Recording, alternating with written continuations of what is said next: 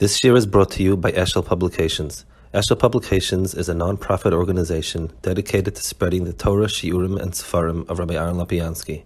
For sponsorships or more information, visit eshelpublications.com. Okay, uh, gentlemen, I don't want thank thank you for. Uh, at this time yesterday, we had no questions. At one hour later, we have about fifty questions. I hope that no one's offended if your questions are not all asked. I they, they were they were chosen or are being chosen by methods that I can't reveal to you, but uh, they're not. Uh, uh, but um, mostly by what I feel is the emotional uh, pressure from the person asking you. Okay, the. And, and, okay. The, so first, let me. Oh, sorry. But first, we're going to have. Um, so James asked me to start by saying a few words about Moshe Shapiro. It's probably the most difficult request I've ever had in this setting, and I'll tell you why. You know, imagine that there's a culture where people don't play basketball; they don't know what basketball is. Imagine, you know, there there there is there might be such a culture.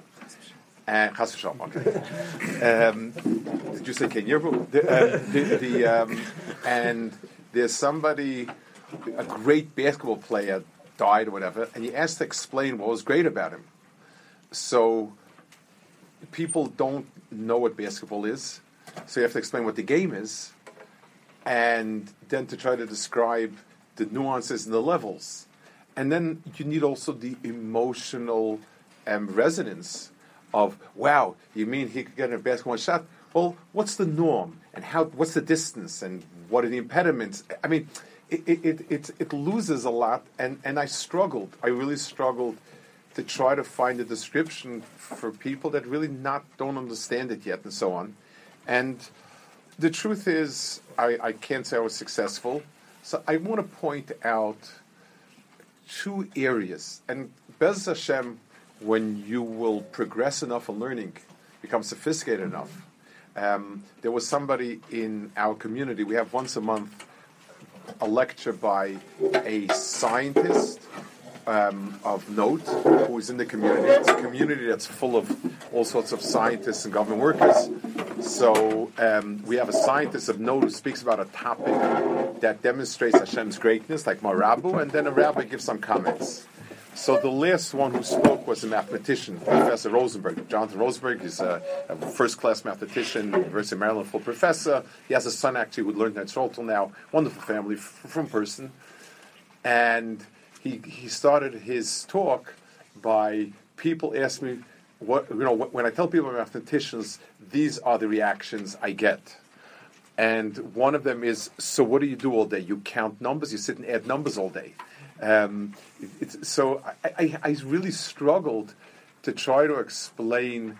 It's hard enough to explain what a Talmud Chacham does all day, and what makes a person great, and what made Reb Moshe extraordinary I, so I'm going to try to give two nekudos, two points, and hopefully when you become proficient enough, involved enough, and you will be able to um, to be zocher to some of his Torah, the Torah the people have learned by him, at least it'll click in. The, the, the sense of what it is will click in. That's best I can hope for. So I, I want to point at two things, two areas. There was a certain let's call it, I don't know if the word's diversion or divergence in the world of yeshivas. In other words, the Vilna Gaon learned all of Torah all the time, and from the beginning till the end, top to bottom, halacha, nigla, nista, everything was one thing by the Gaon, made no difference. That was the Vilna Gaon.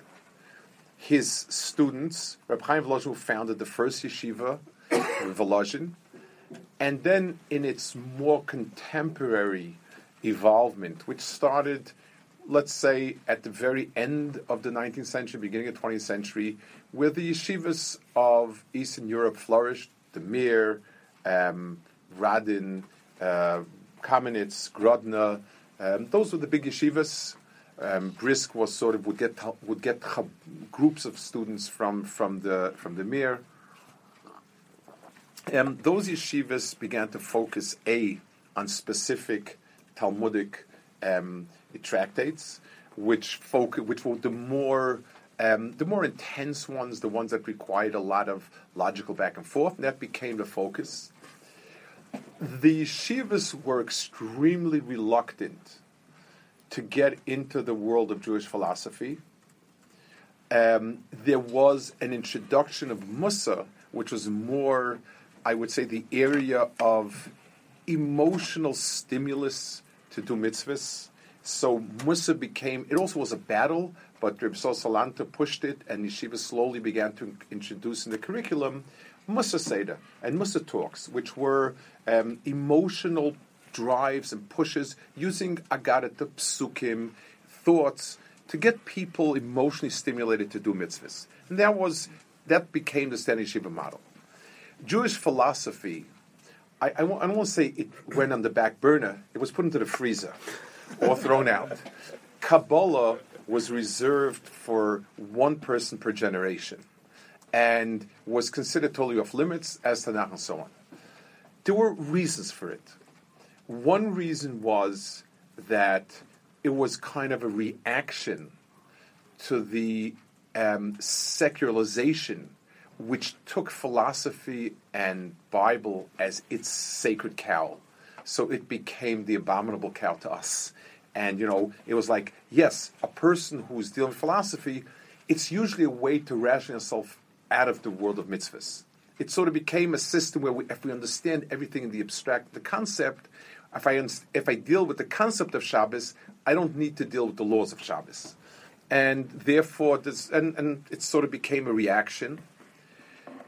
Kabbalah was considered also, it was misused. Hasidim introduced some strands of Kabbalah as the basis for their thought system, certain small segment of vocabulary, and amongst Hasidim also, studying Kabbalah was off limits for anybody except for the very biggest. But there was a certain flavor of Kabbalah and certain vocabulary of it that became part of their world, their mindset. And and in the world of yeshivas, A, because of a reaction, and there was another piece also. It ran against the grain of the ethos of the yeshiva world. The yeshiva world was to understand, understand what the Gemara is saying, why it's saying, if there's a disagreement, what are the two sides? What are the problems? What are the questions? What are the answers? What are the possible approaches? There was a certain injection of a certain rationality and hands on.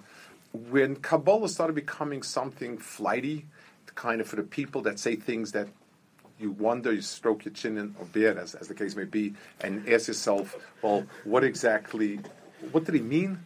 It's like I once saw a comment of somebody to so one of these New Age gurus.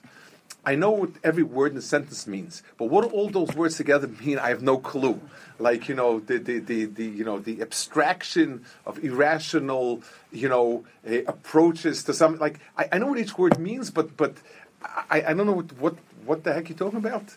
And Kabbalah became kind of this kind of vague, weird, strange thing, and and that was it. So it was pushed away from anything that. And that was the, that was the way things were. The, the, generally speaking, if Torah includes many pieces and there's a piece missing out of it, people feel the, the lack. So some people are just fine just studying like the, the, the hardcore yeshiva texts, um, and that's it. Other people felt the the the the, the, the, the, void, but that was the situation. And there were two people in the last hundred years who changed it radically.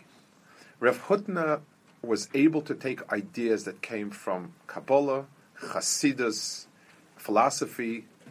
He was able to coin it in a way that didn't need the vocabulary that they had, but was able to convey the ideas in a way that was intellectually very engaging and emotionally very satisfying. I was, as a young boy, I was 15, 16, first time I heard of Hutner, I was mesmerized. And, and everybody who, you know, some people didn't care for it, but the majority of people felt something was clicking in that was missing. And Rav Hutner um, was, and he also introduced a sort of quasi, a Hasidism that sat well with the Litvisher personality. There was singing, but and there was and there was divrei Torah. There were not halacha divrei Torah, but they challenged the mind, and and and, and you have to put your teeth into it and chew it. The singing had a certain quality to it. Everything about Rav Hutner was amazing. He passed away in 1980. Rav Shapiro, Zechon Vracha, was of a similar cut, but um, but very different. Rav Moshe's ability was um, to take words and ideas in the Maharal, and even Kabbalah, he would let himself, he would allow himself to speak. That really you couldn't crack it open. It's kind of words, and he would explain it in a way where, wow, there was that wow moment. There was, you know, let there be light, and all of a sudden a term that was kind of obscure and obfuscate just became, oh, that's what it is. It's like that moment when you grasp like a difficult concept and, and everything lights up.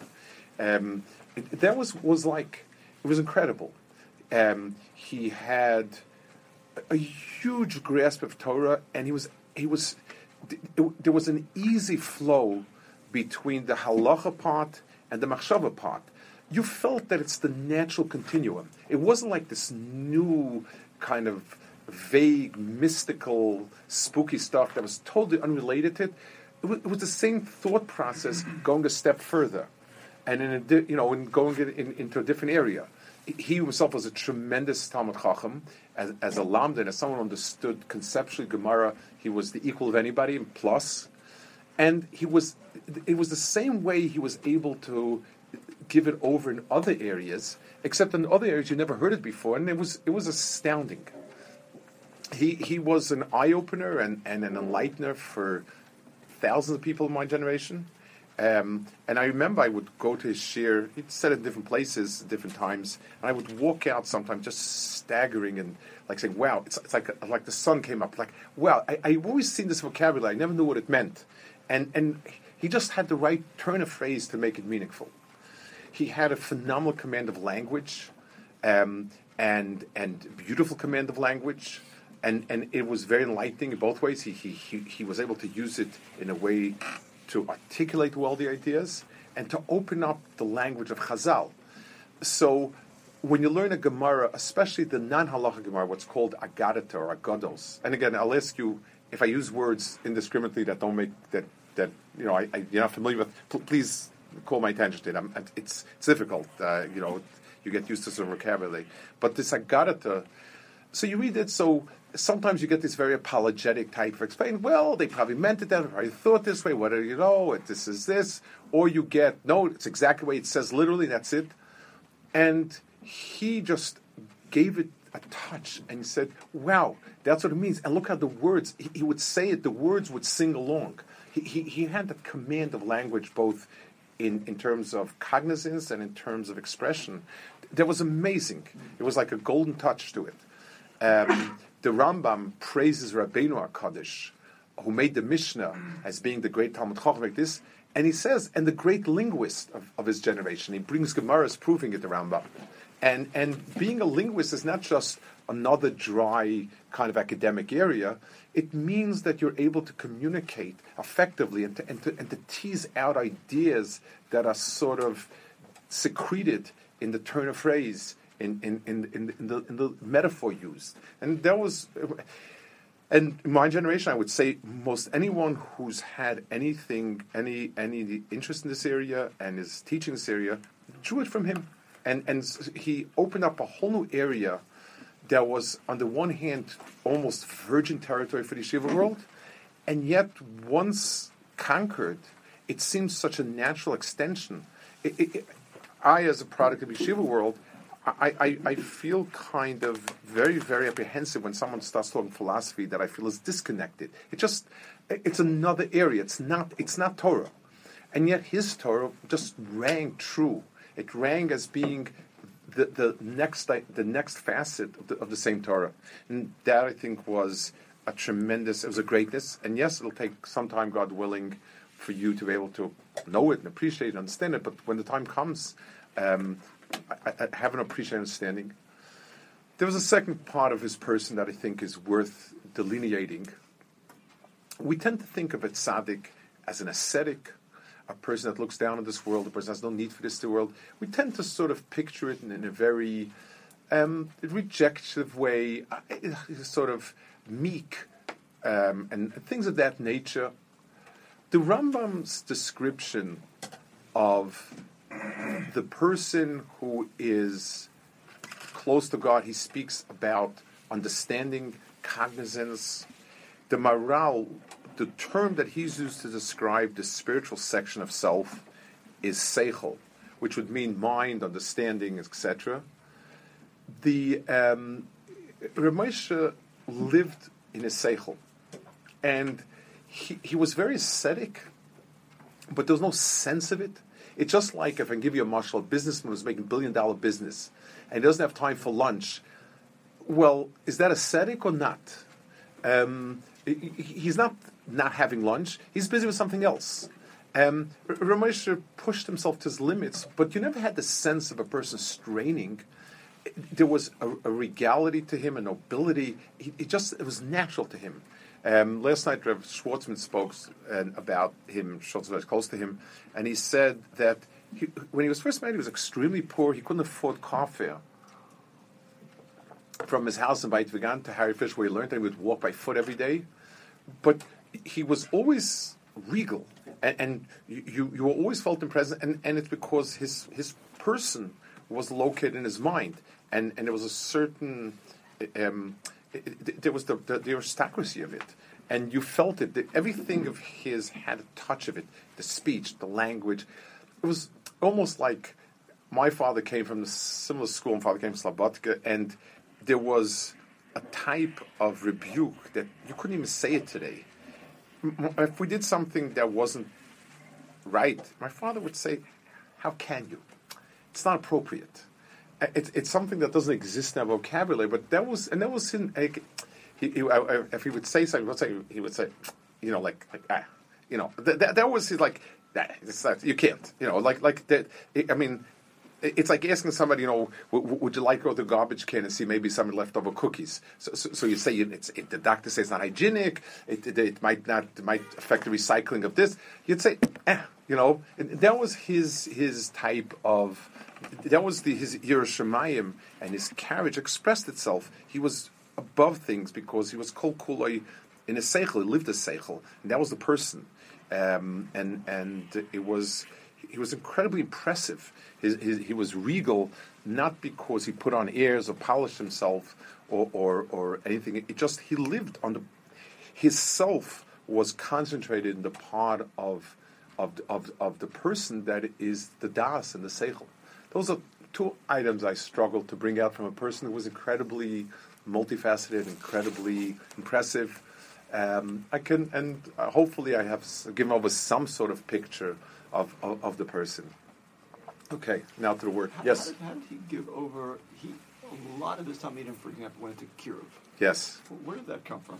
What, what, was it? There was obviously something beyond his being a. So it was two things. He was again, unlike the yeshiva mindset, which was kind of focused on preserving what is and sort of circling the wagons. He was big into going and you know going and spreading out. That was that was part of his worldview. And when I had to make decision on to Silver Spring, he was very strongly in favor, of it, which again is, is far from the yeshiva world. Uh, you know, it was until yeshiva came there. um, and, you know, some people would still say it is a bit of a distance, but uh, you know, it, he also he, he people his strength and Kiruv were he was able to articulate himself well.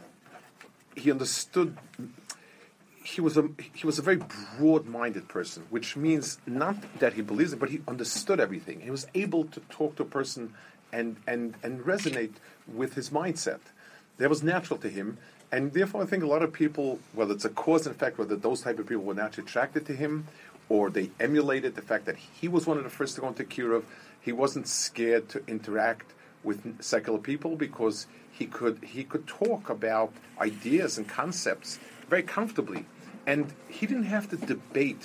For many people, it's not it, the first thing wasn't they didn't need to debate is my idea right or your idea right. They came with the idea that Judaism is a bunch of old superstitions and traditions. It has no thought behind it. no conceptual depth to it. It's it's like you know it's like pious stuff, the horseshoes and you know and, and, and, and rings and and and you know and it's and you and we can explain sociologically why it's important for society to hold on to traditions and things that's comforting in times of trouble. It it keeps uh, a, a certain um, group awareness. I, we can go through all those all those. Uh, but when they heard him and they and, and you know they said, "Wow, it, it's so deep. There's so much to it." Pe- people people could relate to it first of all because people do want to be part of, of Jewish people and, and the tradition. People um, would like to feel that they're doing good and right, but it seemed just so um, primitive. Um, no, nothing behind it, no depth. And all of a sudden, Vayhi Or, there was like his light, and and wow, there's so much to it, and it's deeper yet. And I think that was the way he affected people a lot, and, and I think that's that helped people uh, further on. Yes. The discovery of the Zohar in the, when the 1000s was done by one man who didn't even have the original copy. How are we so certain of its authenticity if the grounds for its redaction are so shaky? Okay, so let's let's talk about the the, the, the Zohar and, and so on. The first thing is we we have a tradition very powerfully um, proven, or not proven. We have the, the the piece that Judaism contained a set of understandings about what we would call mysticism. In other words, a world that's not physical.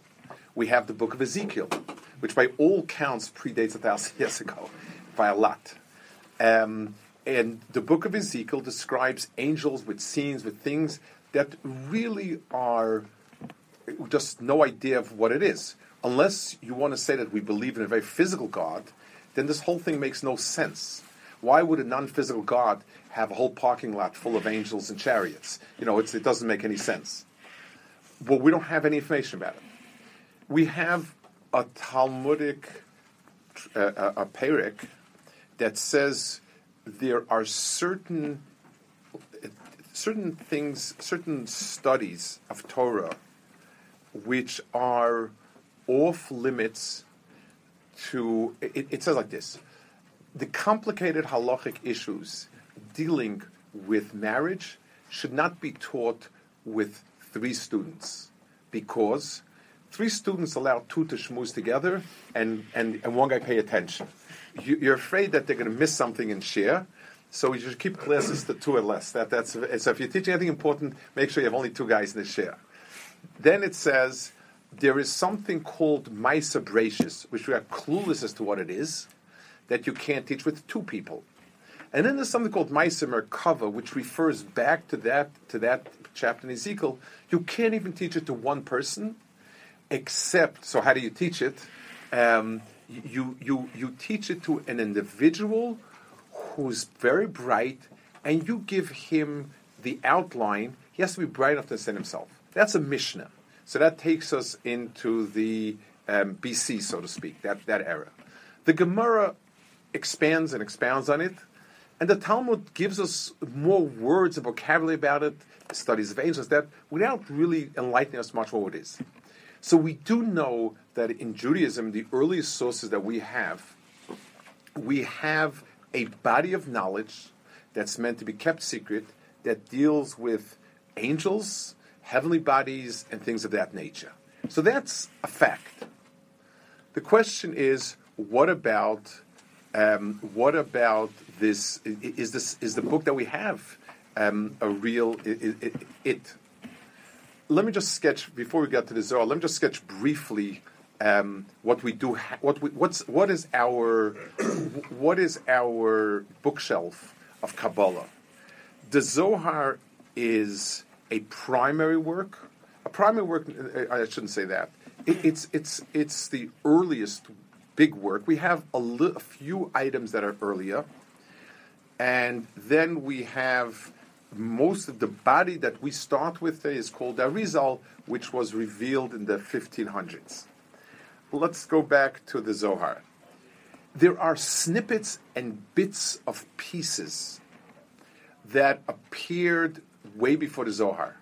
In the Gaonim's times, which was from the hundreds through the early thousands, we have bits and pieces mentioned different places that definitely fit into the Zohar. That's, that's sort of part of Zohar we have. We have allusions to a medrash of hidden material. We have all sorts of things of that nature, which is um, and were found later than the Zohar was was published, and and and therefore um, we can we know that there, there, were things in existence. They were it was called the hidden medrash. It was not called Zohar. It was called the hidden medrash. It was called uh, hidden Torah. It had names to it. In in in in, in the 1300s, there was somebody who. Um, who, who, who gave out the manuscript of Zohar. His name was Moshe de Leon. Um, and he was the first person to disseminate manuscripts of the entire of the Zohar as more or less as we have it today. The um, the, the, pro, the, there's the, it's unclear what, how, when, and where. There is one story brought, and it has two or three versions to it, and, and a history work about him writing it and his widow telling people that he just made it up. He wrote it, she said, without looking at any notes. There's another version from that same history where somebody came back to test him and said, I lost one of the manuscripts. Can you give me? I'll buy another one. And he said, just tell me where the word, the word that ends the previous one, the word the next one, and I'll give it to you. That's what we know of it. Now, the, this Ramesh on is very hard to believe that he made the Zohar, and I'll explain to you why. There are two reasons. The Zohar is a physically immense work. It's bigger in the amount of letters than the Talmud is. Incredible. And if he wanted to make a living and, and, and give this out, he could have done a much smaller volume. It didn't require that amount of volume. Besides which, he published many works of his own. The works that he published in his own are awkward. His, his writing, he, he, he did not have a pleasant writing. We have the books. They're, they're, you know, I have some of them. They're, they're not, they're, stilted. He was not a great writer. The Zohar Hakadosh is poetically one of the most powerful works ever written. No critic ever took it to task for its poetry. It's moving, it's inspiring, it's beautiful. And, and therefore, it, um, it, it's very hard to believe that the same person could have done both. I mean, was he very humble and everything else he published in a very stilted, awkward Hebrew, and this was just a flowing, beautiful Aramaic Hebrew? I mean, very, very difficult to attribute it to him. And it was more than that. We live a lot on peer review. All of his contemporaries accepted it. The great Rishonim, whether it's Ramban or the Rashba, everyone, they accepted that work as, as valid and and and there was the contention arose from somebody in Italy, from people further away, and people who weren't immediate.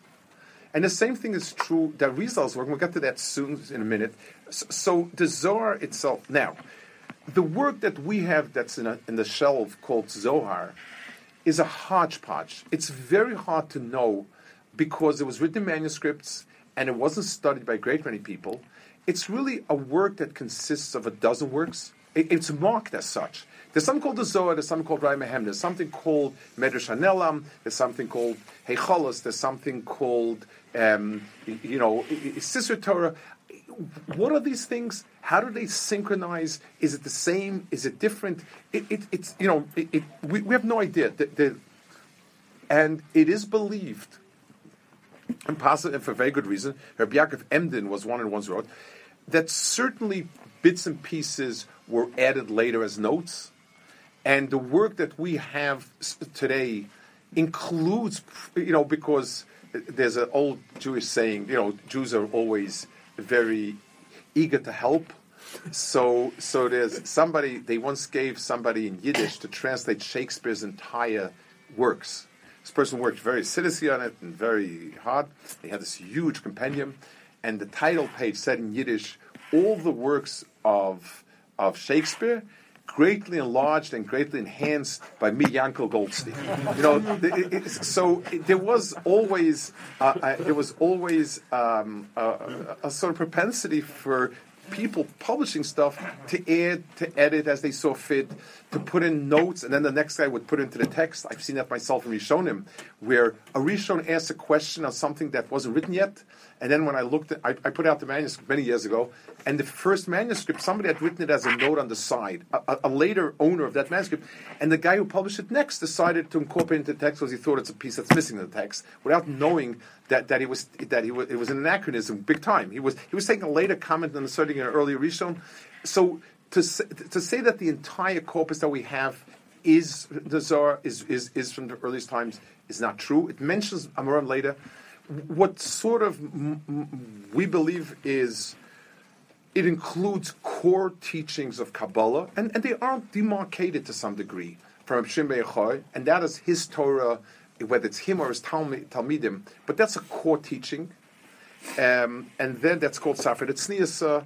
Then there are there's the Idris. Those are two two or three places that we believe it's and it is it's written that way. You know, it's, it's written as if it's core teachings. We believe the rest of it are later Talmidim who use the concepts to explain and enlighten different portions of the Torah in a Kabbalah way. And we believe that there are pieces that people have scribbled in on the side and crept in and, and put in later.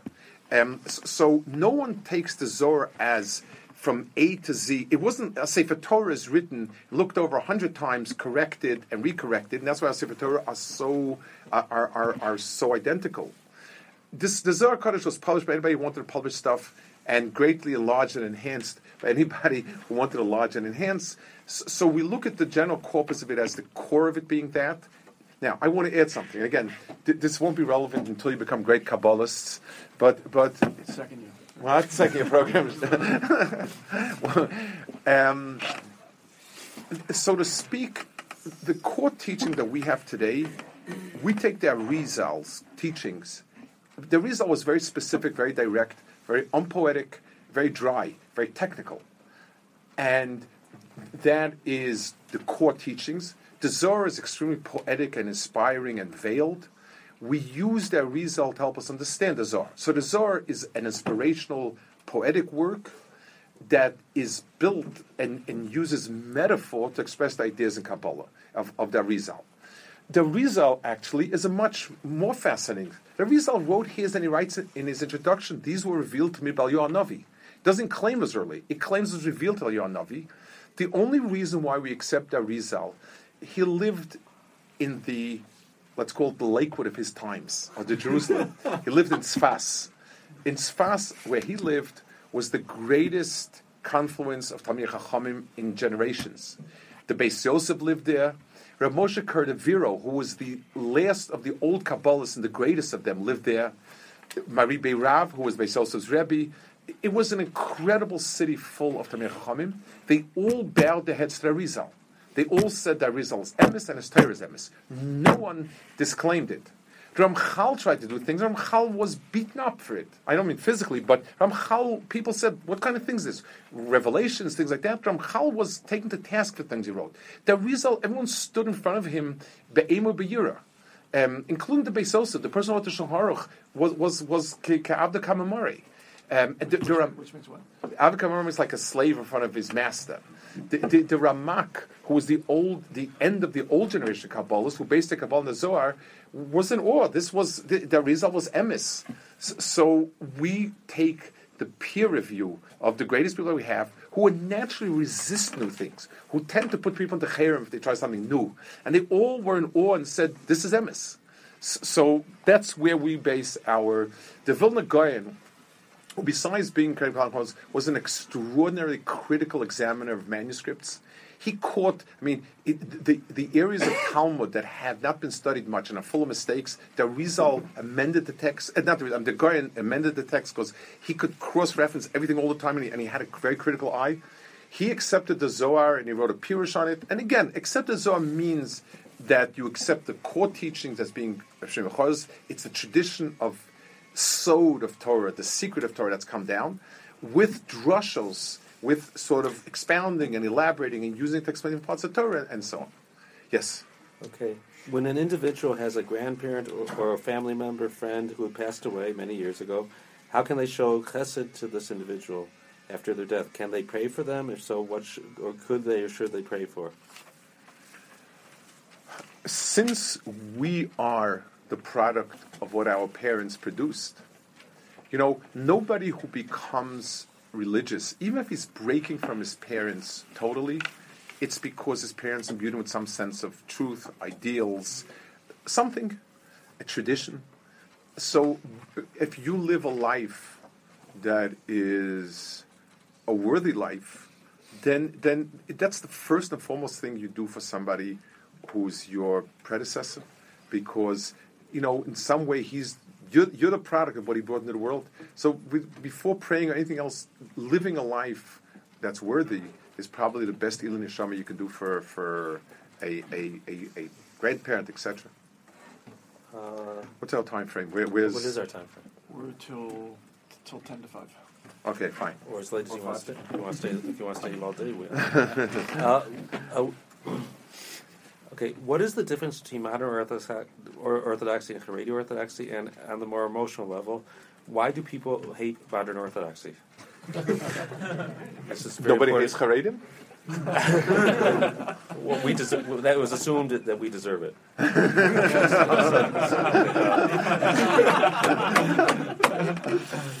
Um, okay. So I, I really would like to see it from a bird's eye view and, and sort of be able to see two sides to it. Um, there is there is Torah itself has a certain let's call it idealism in the sense of being a, an ideal which by definition can never be part of the real. And we have a neshama that, when it goes to Gan Eden, it lives in a world that's all spiritual, and with a body that's very physical and lives in a world that's very physical. And the problem is, while we're living, we're somewhere stuck between the two. And on a bigger picture, the question is, how do we manage? Um, how do we deal with the world around us? isolation has its benefits and dangers, and exposure has its benefits and dangers. So one way of saying is, let's take the a Hasidic type of view, which is uh, more of an extreme of isolation, is to sort of Yiddish is my first language. I'll never speak anything other than a, a, a broken English that can get me by, but that's it. I will dress so different that I'm clearly the different, the stranger.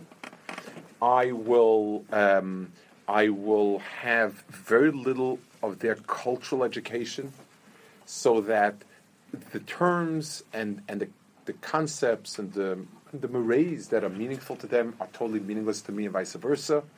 And if I have to drive the truck to make ends meet, I'll drive the truck, but that's about it. Or I'll deliver the potatoes, or I'll be, you know, whatever it, whatever it takes. But two different worlds. That was one approach.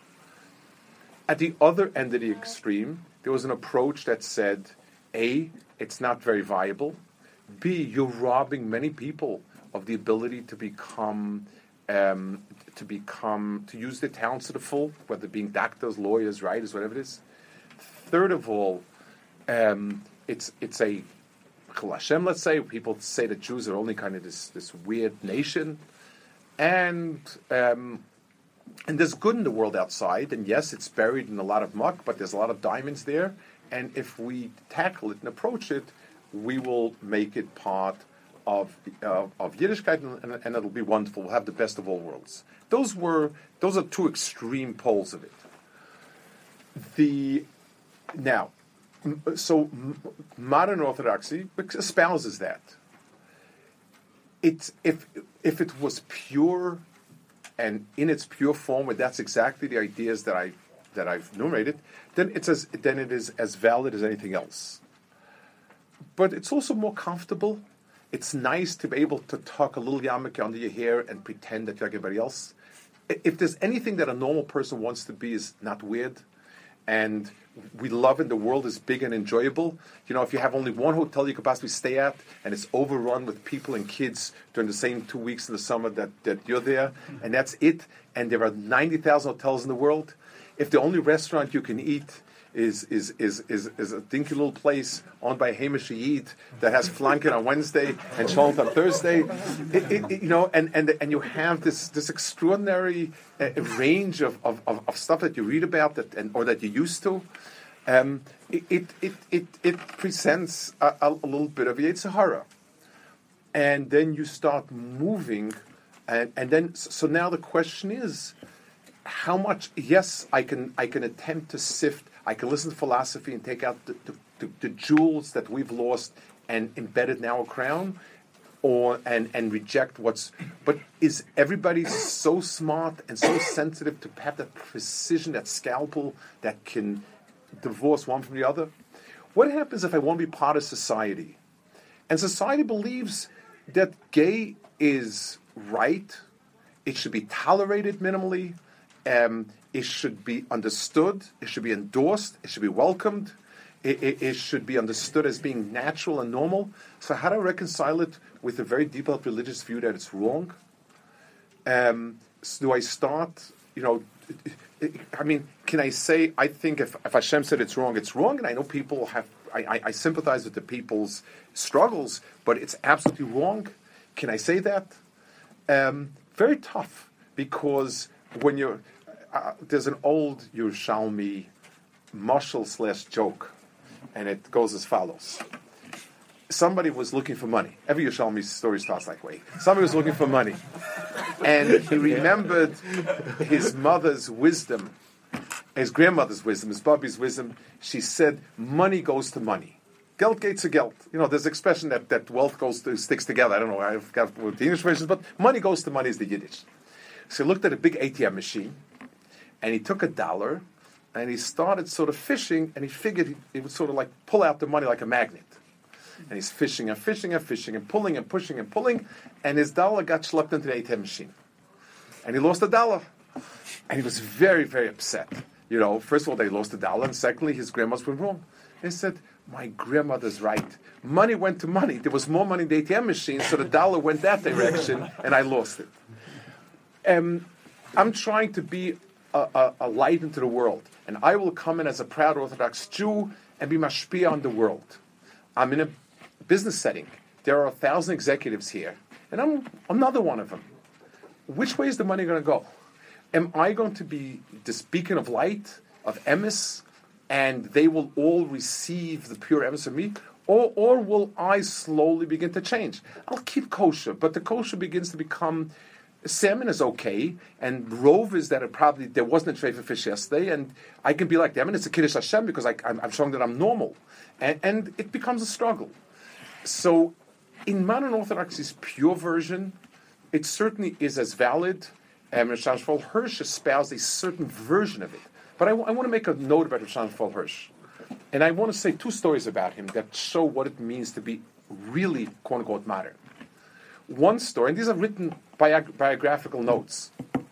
One story is that he, he studied with Graetz for a few years. Graetz came to him and he tried, and they would wake up early in the morning, four in the morning. You have to explain who Graetz is. Uh, Graetz was a Jewish historian.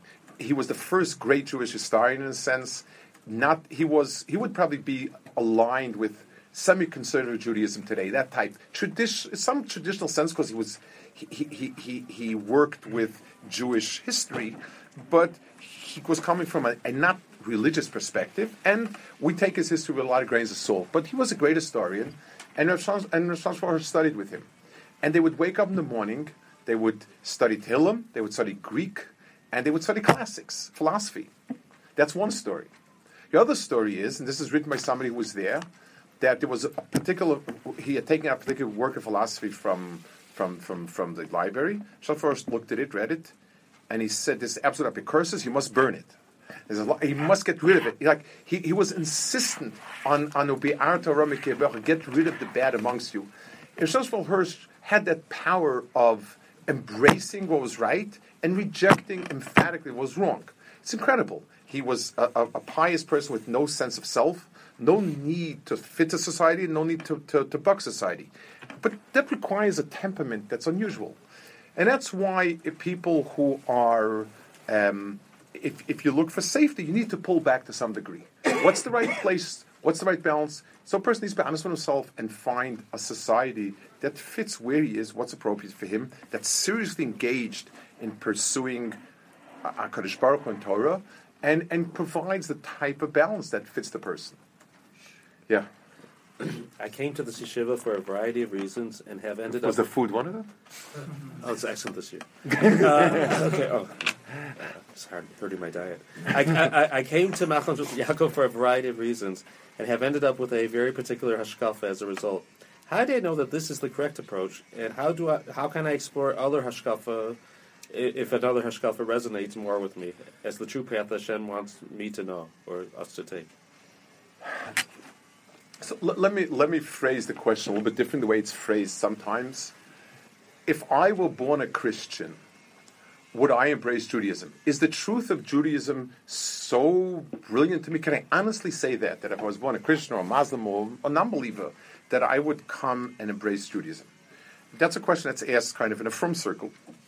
A- An annoying question to ask when you want to start a, a bull session that they'll last for a while, and uh, how do we understand that? You know, and, and so, so let's let, let's take a, a, step.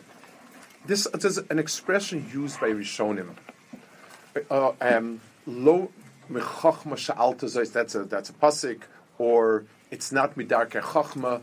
In other words, this is you didn't ask this out of wisdom, or this is not a question of the wise. Let's understand something. I can ask an innumerable amount of questions that can't be resolved and, and it's just annoying. How do we know we're not dreaming? How do we really exist? You know, what was there before there was a before? And, you know, th- you can you go on and on and on. If, if, if, if, you, have, if, if you have way to live off and, and time on your hands, you can go on with this stuff forever. A question is a tool. And Chachma is not just asking questions. Chachma is using questions as a tool to get you somewhere. And, and a, a person who's a rational person um, learns to ask a, a scientist. You know, it, it, it's like you know they say, "Oh, scientists, the, the great minds ask the question." Yes, but their questions were focused. They were like a laser beam. They, you can't just lay in bed and ask questions. They knew certain things, and then they learned how to extrapolate forward with a question. Einstein's questions were always, "If this is true here, then how do we understand a step later? Oh, why would it be here, and so on." There's a certain sense of awareness. So let's talk about life. Let's talk about I'm approaching life, and I need to make some decisions. So let's take a decision like where to live. So someone will ask me, um, "You live in Silver Spring?" Uh, yeah, it's very nice. How do you know there's no place nicer than that? So I can't say that there's no place nicer than that. I can't say there's no place much, much nicer than that. But if I needed to make that evaluation, I would have to live in a different city every year, and I, I, I don't think I'll live as long as there's cities in the world. You know, I'd have to live a year in London, a year in Paris, a year in Washington, a year in New York, a year in Miami, a year here, a year there. Th- that question gets me no place. So am I stuck in Silver Spring forever? So there are two reasons why not. One is if life was so difficult, like the Gemara says, if your luck is bad someplace, you need to move. I would say, you know, the weather is so bad, economics are so bad, I need to make a move. Or I have to be on a visit in Topeka, Kansas, and I say, wow, this is Gan Eden. I mean, I, I've been living. And so a reasonable person, not a person who would go from place to place to place to place, but uses certain, there's an indication. Um, let's take something else. Getting married. Somebody's going out with a girl. Can I say that this is the absolute best, most wonderful girl in the world? No. The other option is to go out with 100,000 girls and make a decision. I, I assure you that, that is, it's not going to happen. Um, unless you want to go out with a thousand girls at a time, I, it- it's not going to happen. So, so I need to apply a certain level of chachma. I grew up in a certain way. I did make some changes in my life, but those changes. So, so the ch- religious changes are based on one of two things. Either I say to myself, "This is highly unsatisfactory. It's not. I can't buy into it." And you know, if I've given it the chance, um, I'm, so I'm here now. I've given it the chance that it's it's unsatisfactory, great unsatisfactory. Then I need to go look, or somebody invited me for a Shabbos. I went down there and I said, "Wow, this is so much deeper. This is so much more correct. I, I feel I need to I need to look into it." But if I were to look into religions that way, so okay, Christianity. Well, the Catholics and Protestants believe that each, the other one's going to be in hell for the rest of his life. So I need to explore Catholicism and Protestant. Well, Catholicism is not alone. There's an Orthodox Church. And uh, Protestants range in, in, in a big variety of, of types that many of them feel the other ones are kofrim. Today in America, it's not nice to think it, but the real die-hard Protestants, you know, if, if, if, you're, if, if you're Unitarian, you're an Epicurus, and, and vice versa. If you're an evangelical, you're a nutcase. You know, you, you, they're, they're, and what about Muslim? Islam. And Islam doesn't come in one flavor. It comes in many terrible flavors. you, know, you, you, can be a Sunni and believe that. I, I have a doctor who's Baha'i in, in, America. He's a wonderful guy, very bright guy. And I, when I was, I did, he told me he's Iranian, asked and this. He says, actually, I'm Baha'i. Um, the government think that I better when I be dead. You know, that, that, it's better for me to be dead. You know, it, so so, and then and then we have Eastern religions, which also come in dozens of flavors.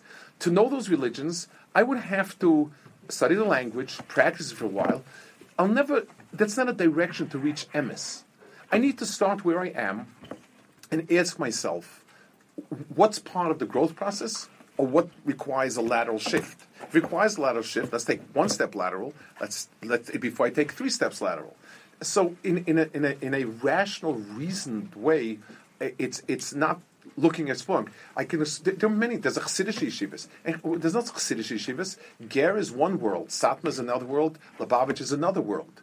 Um, Dati Leumi comes in flavors, many flavors. There's there's there's there's, there's of Kook. There's Bar-Ilan. Those are two worlds, and, and, on and on and on. So so a person who's stable in a bardas does you know it starts where he is and then asks himself does it warrant a change or not and and so on yes uh, how could Yochanan? Said the Hashkafa said Machon Shlomo are correct, right? What? That, the bottom line is. No, Machon Yaakov. Yeah, maybe Machon Why would they look at Machon Shlomo? That's Freudian stuff. That's Freudian. we'll have to get back to that. how, how could Yochanan the Kohen Gadol who who experienced Hashem as closely as anyone ever could, become an, an Epicurus. In a similar vein, how about the? No, let's ignore that. Eh, yeah, that, that's a good question. Okay. there is no guarantee. That's what the Gemara says. If we're living, it means we have a challenge. The only reason to live is we can accomplish something. The only way to accomplish something is if there's a challenge for the person who has a great awareness of Hashem, he also has, he's very deep into it, and the possibility of becoming a Epicurus exists also. The Gemara speaks about four people who entered the world of Kabbalah we spoke about, and three of the four got lost. And, and yes, we can study Kabbalah texts all day long, we won't become Epicurus, not because we're such great people, but because we're so small and it doesn't make a difference to us anyway. But they were great people. If Yochanan, seeing Hashem and being aware of Hakadosh Baruch Hu is not something that's ever a guarantee. If it, would be a guarantee for not sinning, we would be gone. That would be the end of it. There's no purpose to it. There's a, a story written. Rabbi Yerucham Levovitz was probably the primary Mussar thinker of the yeshiva gener- of, of, the yeshiva generation in the 1900s. He was the mashgiach of the yeshiva. His works are seminal Mussar works. They, they stand as sort of the mid ground of the Mussar movement in many ways. He himself was a disciple of a small Mussar yeshiva called Kelm, which produced most of the Mussar leaders of yeshivas. It was a tiny yeshiva of maybe 40 people. Each person there was a giant in, in, this, in, this, in this world. So he writes in his introduction that he was taking, he was, he was walking, he was taking a stroll with the mashgiach in the forest, and he felt it was a very elevated moment that he can ask a question that's been bothering him a long time. And he says, the generation that witnessed Hakadosh Baruch Hu giving the Torah at Sinai, how could they have sinned and strayed? And he was expecting the profoundest of answers, like a very high level of Kabbalah mistake, whatever it is. And the Alter was walking with the Alter Kelm silent, and he started crying. And he quoted a pasuk that we say in the, we say it in in Kabbalah Shabbos. Arboyim shana okut bedor. Forty years I struggled with a generation. Va'omar am Torah and I came to the realization that their hearts were amiss. In other words, and he started crying. And in other words, he was saying, the heart is never ever perfect. And there's always a crack in the heart. A person doesn't want to be subservient. A person doesn't want to be bound. To have a perfect heart is an almost impossibility, maybe impossibility. And in other words, Akash Baruch says, I struggled with that generation. Didn't boom and then and then boom. It, and, and I said, and I came to that realization. That was, and that's the way he presented. That's why he presented the necessity for Mussar to work on your heart, because at the end of the day, everyone has cracks in his heart. We're tired of it. We're, we're, we're, we're, it's, it's too much of a burden. We want to cast the yoke off. So many things like that. And, and that was the way it. And that was true about Jochen Kongal. Uh, why do the Haredim not, not want to serve in the army? I can't you be a Haredi in the army? So I wrote an article on it, Oh. and it, it, it, it was it printed mishpacha and reprinted in timepieces, and you can read about it. Ah. Um, Rabbi, if you have real questions, Rabbi Rosenblum will be sure to give you a discount on the book, and uh, Yeah, we have one coming. Matt, he'll order it online and give an out of packet discount for it. But I, I, um, I, I wrote an article about it, and, and uh, I'll, I'll bring it in tomorrow for. I, of course, I don't know who asked that question. okay, Uh, but if I can find him, I, wrote it, Riches. You can, you can look at it and get it from there. I, I, I don't want to repeat myself. How do we know that the oral Torah and the halachas that it leads to are real, especially when it sometimes uh, leads to things like the halachas of that seem so far removed from the Torah verse they purported spring out from, they purportedly spring out from? Okay. Um, so, generally speaking, the written law itself begs. If the written law itself proclaims that it's not complete, there's not one halacha in the written law that we have any clue. You shall sit seven days in booths. You shall wear remembrance on your hands.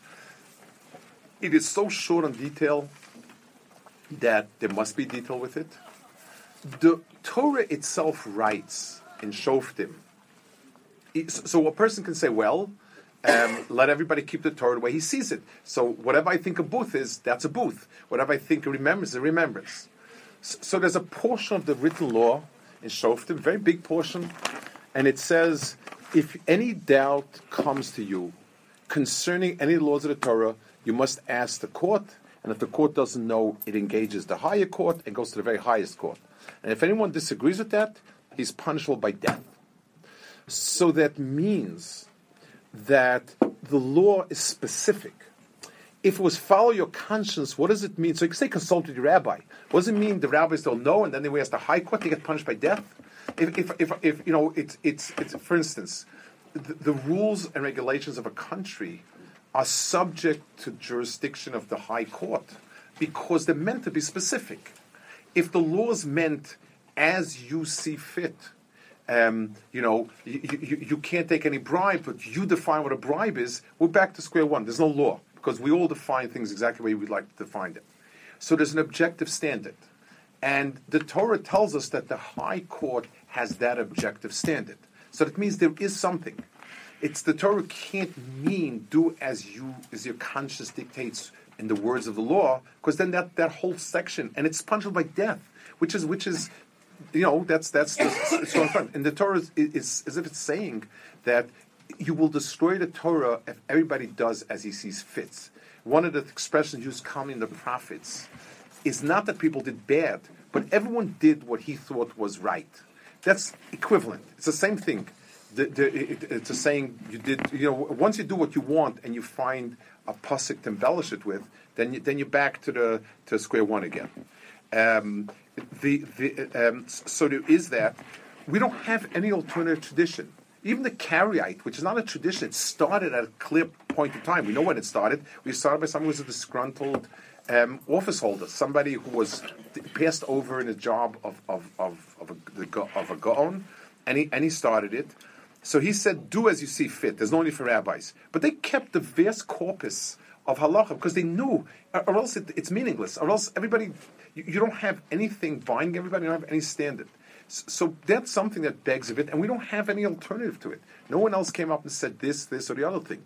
That that's the the halacha that we have, and and the burden of proof is on someone else to disprove it. Yeah. What is the difference between Hashem's plan for a Jew and a non-Jew? The plan for a Jew Uh, the- uh, for Hashem, what, what does Hashem want for from a Jew or and from a non-Jew? So, Sometimes called mom and dad. as, um, Uh, ju- just warning. the, Hashem created mankind, created Adam, and Adam was neither Jewish nor non-Jewish. Um, he was man, and included everything that a man includes in himself.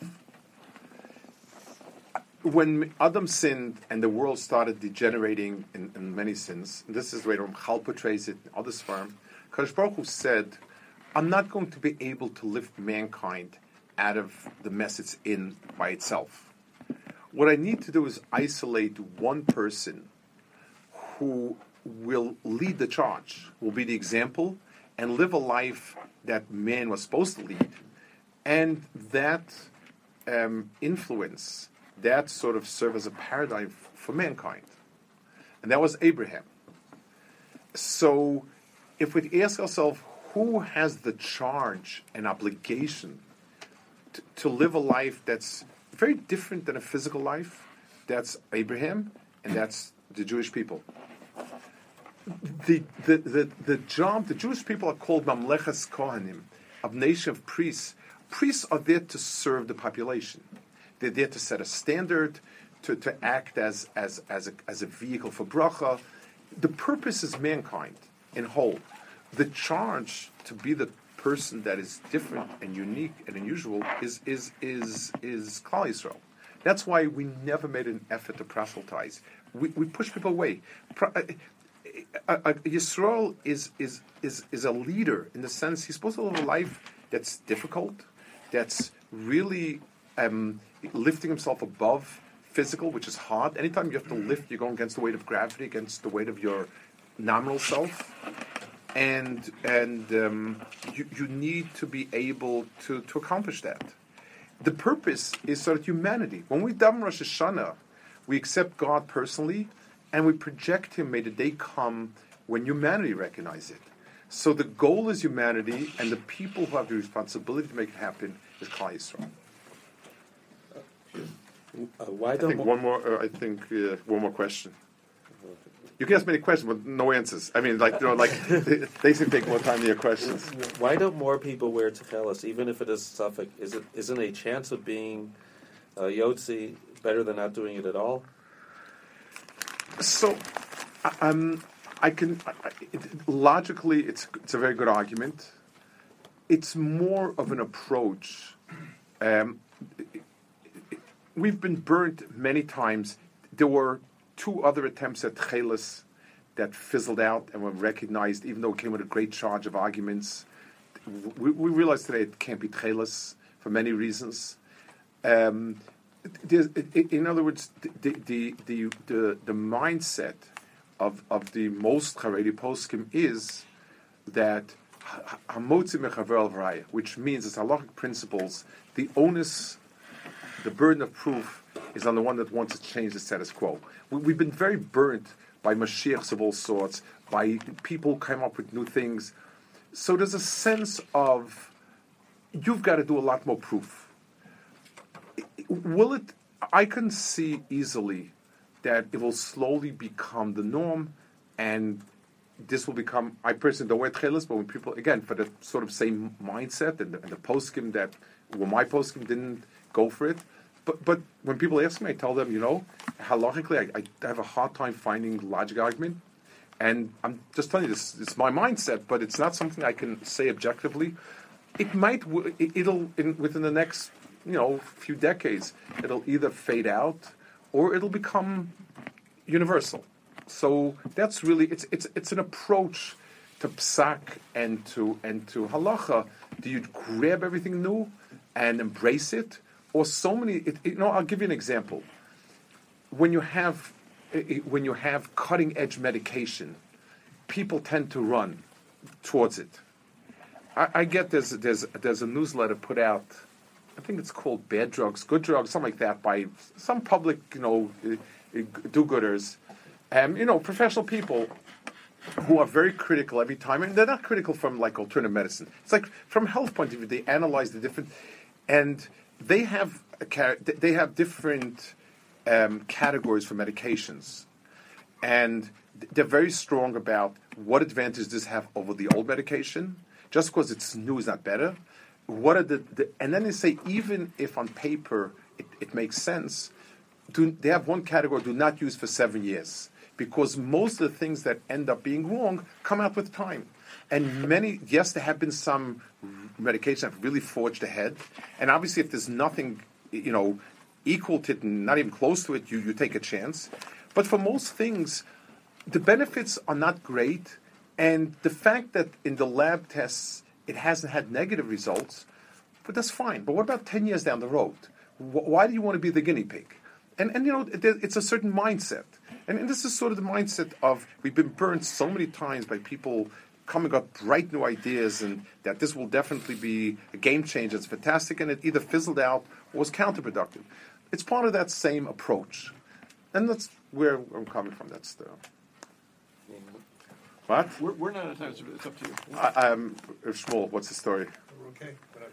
Oh, great. I, I- no, two or three more minutes. I, I, I have to I have to get Tolstoy in some time too. Telstone? Yeah, you know where that is. You're six early hours early. What what concerns and considerations should a Baal Tshuva take into account if he has non-Jewish friends? Similarly, is there a need to disengage from them at some point in the Baal Tshuva process? When would that be? And also, how should it be done if the non-Jewish friend is insistent on being in touch? So I, I think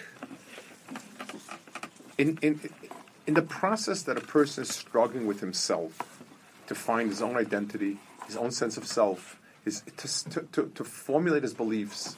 It's hard enough when it's you against Machon Yaakov, when it's you and the yeshiva, and you're struggling to try to make sense of it and try to forge uh, something. And at that stage, it's best to pull back a bit because you know you, you really once you have a, a stronger sense of who you are, what you are, what you become, what your beliefs are, then engaging and, and you know having a normal relationship with people is is fine. I'm, I'm I'm a general believer not to just drop cold everything, but understanding that when when something is in a formative process, it, it, it it's it sort of doesn't allow it to gel and to set and to become something really firm. And and and yes, right now I'm struggling. It's- like, uh, you know, God forbid, I was in avel a few months. You know, my, I lost my mother a few months ago. And when you go through Avelis, there's a there's there's there's a, there's a, there's a, there's a section of time that you need to come to grips with your own sense of things, and then you welcome engaging and being embraced and, and, and sort of talking about and so on. And and it's also it's a strong it's it's a it's a change, and you need to learn you need to digest things. You need to work it through. You need to get a sense of who it is that you want to be and what it is you want to be. And for that, it, it, it's sort of counterproductive. You, it, it's like you're not allowing something to set and become firm. Once you have a sense of self and firm, then normal relationships, there's no reason to cut off relationships. You may find you have less in common. If you're always running to beis medrash and he's not, you may have some issue about where, where do you get together. If a bar is no longer to your thing. On the other hand, if the person has content and he's and he's a person that you feel has something, then then fine. You know, by all means. Why does the Six Day War and other miraculous events not warrant Hallel or mentioned by the Haredim? So, you know, one of the problems in, in America, they have what they call omnibus bills, where it works like this. You want to pass a bill that my congressional district should get a $10 million allocation for, I don't know what, flowers and shrubs. Very hard to convince the Congress and Senate to do that. So, what you do is you tag it onto the bill. So the bill says we're going to build destroyers and fighters for the next generation $50 billion. And also, we're going to put $10 million worth of shrubs in Chicago. And that's what bills look like, and, and, and, and, that's how you get them passed. So a guy says, "What's this?" Ah, you're talking about fifty billion dollar deal. What, what's the, this? Is like, it, it's a tip for the waiter. It's like it's like it's not. It's part of it. A, person comes along and says, "Okay, you believe you believe this was a great book. Yes, here's the whole package of Zionism. It comes with a big package." Um, and oh, the only people that can help us ourselves. Our problem has been we haven't defended ourselves. We, we must do this, this, and that. Zionism was an extraordinarily powerful force for good reasons. People in Europe were third-rate citizens, spat upon, downtrodden, and really abused. And um, and Zionism came along and had a whole set of values. A, Jews are a people religion is one of the cultural aspects of Judaism. B, the only validity for Jewish people is around geography. We are from Israel, we're coming back to Israel, we're holding on to Israel. Um, religion is a very personal thing, and it's another beautiful one of many beautiful customs, along with falafel and hora, is religion. You know, these are all just like in America. They you, you wear Indian headdress for some events. You you, you have uh, carols for another event. You, you have a turkey pardoned by president another event. It's all part of it, but it's of equal significance. That's that's kind of the attitude. That was Zionism at its core. Zionism was a redefinition of the Jewish people, um, and it was very engaging. So here you take somebody who's who's used to running the other way when somebody throws rocks at him and says, "We'll put you on a uniform. You're going to fight. You're going to reclaim the land. You're going to be proud of yourself. Drop God because He hasn't helped for two thousand years. Drop the Torah because that's not any good for you. Stick to the Bible because that's energizing and poetic. And and dump everything else into the museum. And that's it. That was the message of Zionism. Um, it's very powerful. It's, it's a real powerful whirlpool and it spoke to people. People came to Yerushalayim. You're starving, younger. Here, we're redoing the world, just like communism spoke to people, and just like all these movements in the early 1900s, late 1800s, which swept people off their feet. So there was a pulling back, big time, and it, it never was okay saying Hal, not saying Hal. It always was an omnibus. It was always like a package. Are you a Zionist or a non-Zionist? You didn't have a choice of saying, well, Hallel because there's the din of a nace this is apicursus, this is maybe right, it's not right. So, so, and so people dealt with that in that way. So there was a massive rejection of it, in, and everything was, it was, and you know, somebody went, made an equation. If the Zionist apicursus, this can't be a miracle. This was maaseh Satan. That was another extreme of it. But, but, but it was always bound up with a whole package of things. Okay, I, I think I, I, I really would need to. Okay, Beseda. Thank you. Very nice. Okay. Thank you.